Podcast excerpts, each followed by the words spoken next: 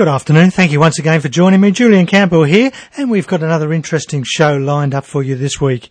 A bit later in our program, we'll be having a look at some of those little business tips that will help us to grow our business or make our business a little bit smoother. We're also talking with Brett Gleeson from the Business Growth Centre about researching your opportunities and looking to find out what's out there and what else can you use to build your business. Right now, we're going to have a ch- chat with Sinead Buckley from New Hunter Business about a government program that can help you start your business. Good afternoon, Sinead. Hi, Julian. How are you? I'm very well. And yourself? Good, good. Thank you. Well, this is an interesting program. I believe it's called the New Enterprise Incentive Scheme. Uh, what, what's it all about? Right. Well, the new enterprise incentive scheme, Julian, is it's known as NEIS for short. It's a, it's a program that aims to help eligible unemployed people to start their own business. Um, you know, many people dream of starting their own business, and, and is one of those programs that allows thousands of unemployed people to achieve that dream every year.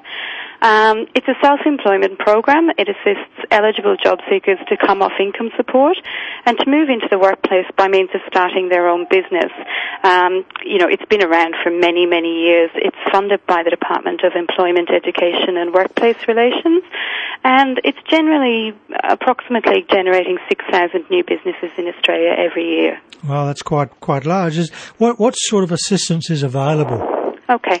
Well, as I said, it's a federal government initiative, so it, it is offering quite a comprehensive package of assistance, including small business management training, um, business plan development, a NEIS allowance for up to 52 weeks, and mentoring and ongoing support through the business enterprise centres in the region. Um, in addition to that, there may be from time to time some financial loans that are available to small business. So, so the uh, the NEIS allowance is is roughly equivalent of uh, what they would be earning on Newstart or something like that. Correct. That's yeah. right. Yes, that's right. So obviously there there has to be some eligibility criteria for this. Uh, what what is the eligibility criteria?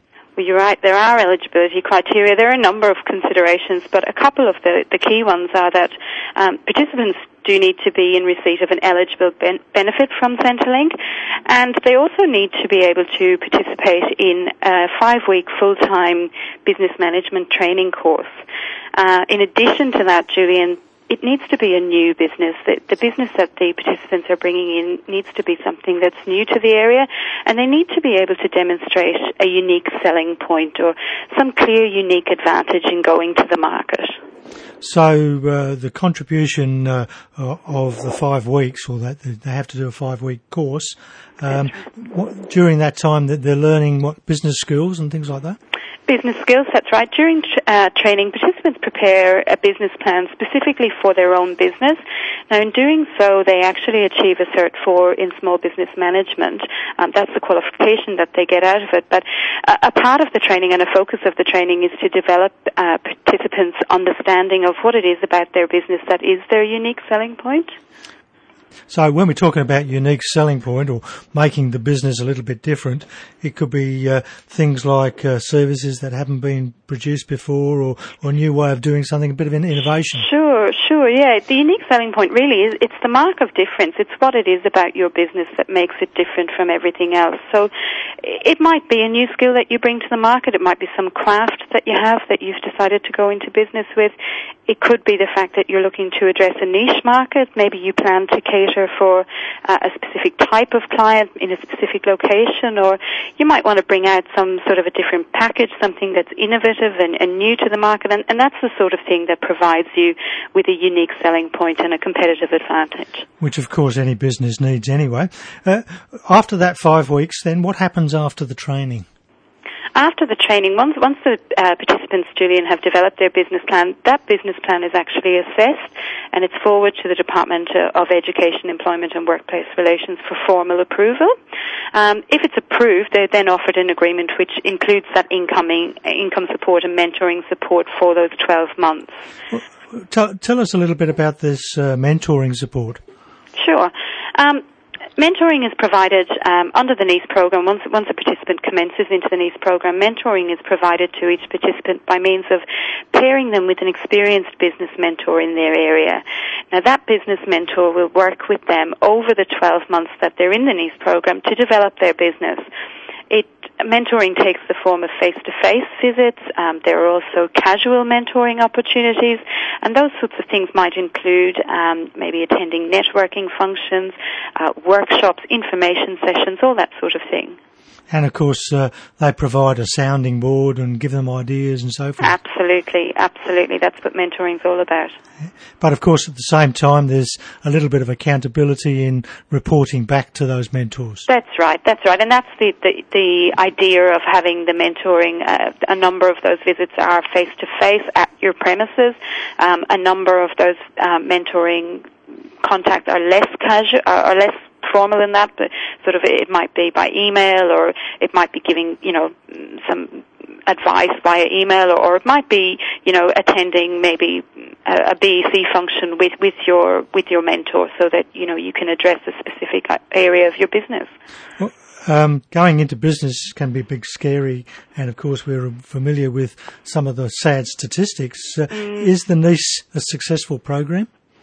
Well, I actually have some good statistics, Julian, for a change. It is a very successful program. NEIS is actually DEEWR's most successful labour market program.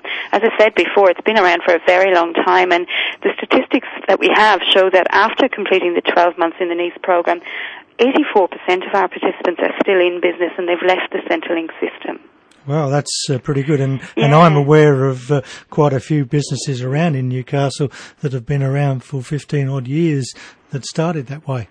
Oh, and that's right. And look, it's not just that we have so many successful businesses in Newcastle and the Hunter region, uh, and they're over a great deal of industries. You know, we have businesses operating very successfully at local markets, selling produce and clothing, jewelry, that type of things.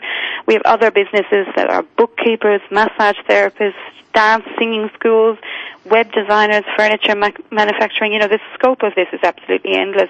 It, it really is a case of butcher, baker, and candlestick maker. If you've got a, an idea and, and you're eligible for NEIS, then we can help you make that happen. I'm not so sure how successful candlestick makers are today, but um, well, you know, this, but the thing is, with, with businesses, um, we have actually statistics that say that for every ten NEIS businesses that are started, approximately eight eight other job positions are created. So, you know, whilst NEIS can be a springboard to success for many of our participants, the effects actually are ongoing in the community as well.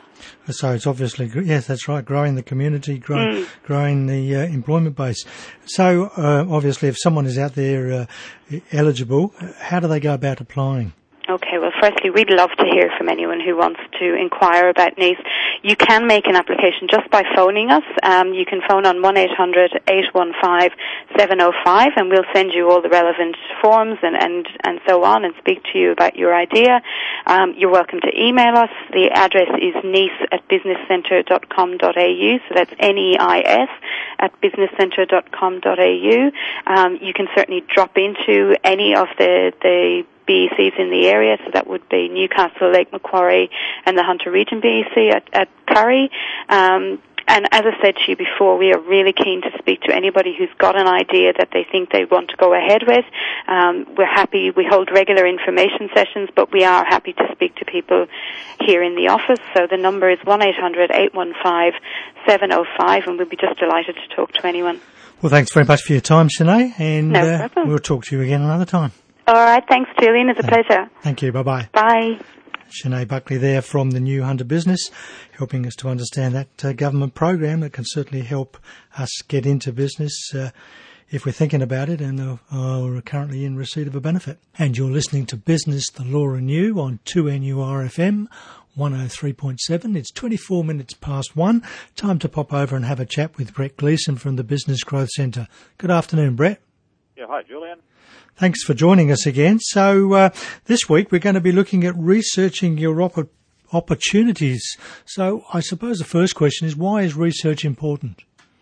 Well, it's important because we want to make the right decision. Uh, we want to make the right investments, and ultimately we want to make some money from uh, the activities that we do in business. So um, if you don't have the, the right decision and the right investments, then you're probably gonna, not going to make a lot of money. So that's the background to doing research. And if you're starting a new business, then you want to make sure that the new business is compatible with your skill sets and that you can apply your past experiences for the benefit of the, the business and is it compatible with your desired lifestyle? So if you're gearing into retirement, then you not necessarily want to be working 70 hours a week on a, you know, uh, you know, a corner store or something like that. So, um, and do you have the capacity financially uh, to invest in the? So you got to make sure that there's a lot of compatibility there, and your research will help you to do that. And uh, likewise, if you're looking to expand your business, then your research will uh, will need to show you that that expansion is going to be beneficial to the business that you already have,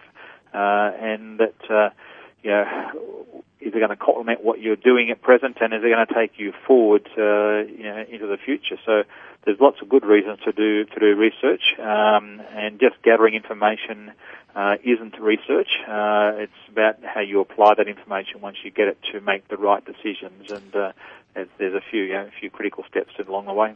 It sounds very uh, time consuming. Uh, what, what's involved in the process? Well, it can be a bit time consuming, but it, it's time well spent, uh, Julian, because you know, if you don't put the, the, the time in at this stage, then really you're making decisions based on um, either being ill-informed or not informed at all, and uh, they may well come back to um, to bite you at some later stage. So it's involved in, in, sort of asking yourself, you know, what do I want to get out of this research? Uh, and you know, I was saying, you know, start with the end in mind, and what are the questions that I need answers to, uh, and basically working back, uh, you know, will this business opportunity make me money? Uh, will it fit with what I want to do uh, with my life? Uh, how will it impact on my other businesses if I have them? How will it impact on me, uh, my employees, my family, my lifestyle? So that's sort of the sort of things that you want to be considering, and then you work back by know, looking for uh, for venues that will give you the information. And uh, you know, we know that the uh, internet is a very powerful tool but uh, by itself, uh, you need to have some caution because it can provide you with lots of information, but you have to ask whether that information is actually valid to your circumstances and is it fact or is it just someone's opinion? Uh, so um, if you're making decisions based on someone else's opinion, uh, are those opinions you know, relevant to uh, to your circumstances? Newspapers, uh, yellow pages, local councils, particularly the Economic Development Department of local councils, uh, the Bureau of Statistics, the Research Foundation, uh, industry associations, they all provide um, you know, useful information um, uh, at, at, a global level, you might say, or uh, uh, you know, at a, um, a, higher level. Uh, but then, if you want to start getting down to nitty gritty, then you know, attending some trade shows um, or going and talking to people, um, you know, like at your business enterprise center or your accountant or your advisor, um, they will maybe provide a bit more grounded information. Again, based on their personal experiences or what they know, but uh, they can they often will have experience in the area that you're trying to get into. So there's lots of uh, lots of avenues, and if you're in your in business already, talking to your customers will, could also provide some very useful uh, insights mm. into um, where you might head. So if I was thinking of going into business, I suppose one of the questions would be looking at the types of structure and so forth. Yeah, types of structure of, of the business, you know, how you do that, and, and also, you know, the product itself, you know, where where are you, uh, where is the product at in its life cycle? Uh, will it be taken up? Is it an essential item or is it an optional purchase, you know, a want or a need? Um, location uh, is a part of the formula, and suppliers, and also who your customers are, uh, all a part of the uh, the research you do. Your market size and the potential, and uh, of course you know, who your competitors are are part of it. And uh, as you said, you know, the structure could be: do I go and buy it outright, um, or do I go into partnership, or do I form a company, or in fact, do I look at um, you know, something like a franchise? Uh, and we know with franchises that a lot of the information has already been gathered. Uh, there's a lot of research. People who do franchises well uh, do all that, that market research beforehand, so you've um, you've got that done for you. So it may be an option for you, but mm. gathering information and uh, you know, attending workshops, uh, that sort of thing is all useful. And uh, you know, to that end, I guess we, uh, we can help because we've got a, a workshop on franchising next uh, next Wednesday at uh, in the afternoon. So um, hmm. those sorts of things all help you to gather the information that you need uh, to um, to form uh, opinion that's going to give you a solid basis for your um, business, for your success, decision making. Well, thanks very much for your time, Brett. And next week we're going to have a look at that business plan again. Yes, I think it's uh, yeah, it's one of those things that never goes away, it and does. Uh, it probably isn't done enough of. Yeah. Well, thanks for your time. We'll talk to you again next week. Brilliant. Great. Bye-bye. Thanks, Julian. Cheers. Brett Gleeson there from the Business Growth Centre, helping us to understand the importance of that research and really finding out before we go ahead with it. And time to have a look at our business tip, and today again taken from the Harvard Business Review, win customers by getting to know them. Only by truly understanding your customer can you deliver what they want. Technology makes it possible to get to know your customers more deeply, and here are three ways how. First of all, acquire customer info. Use every interaction as an opportunity to collect data and don't rely on the customer to provide it. Loyalty programs that include automated cards can gather data on spending behaviour and preferences. Secondly, slice and dice the data. Don't use broad segments to create a marketing strategy. Finally, phrase the data so that you can understand customers on a more granular level. And thirdly, identify and cater to core customers. Instead of emphasizing how much a customer spends in one transaction, calculate their potential worth over time.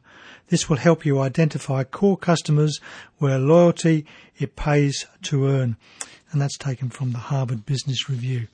Well, thank you for being with me for the last half hour. I hope you've enjoyed the program. We've looked at the uh, New Hunter Business NEIS program, uh, from the government to help uh, unemployed people set up their businesses. Also spoken about researching your opportunities. Next week we'll look at the new work health and safety legislation with Dave Sheeran from WorkCover. We'll discuss if a business plan is really necessary with Brett Gleeson from the Business Growth Centre and we'll have some more ideas that will motivate you and improve your business. I'd love your company again at the same time for business, the law and you. Until then, have a safe and prosperous week. And, as Albert Einstein once said, imagination is everything. It is the preview of life's coming attractions.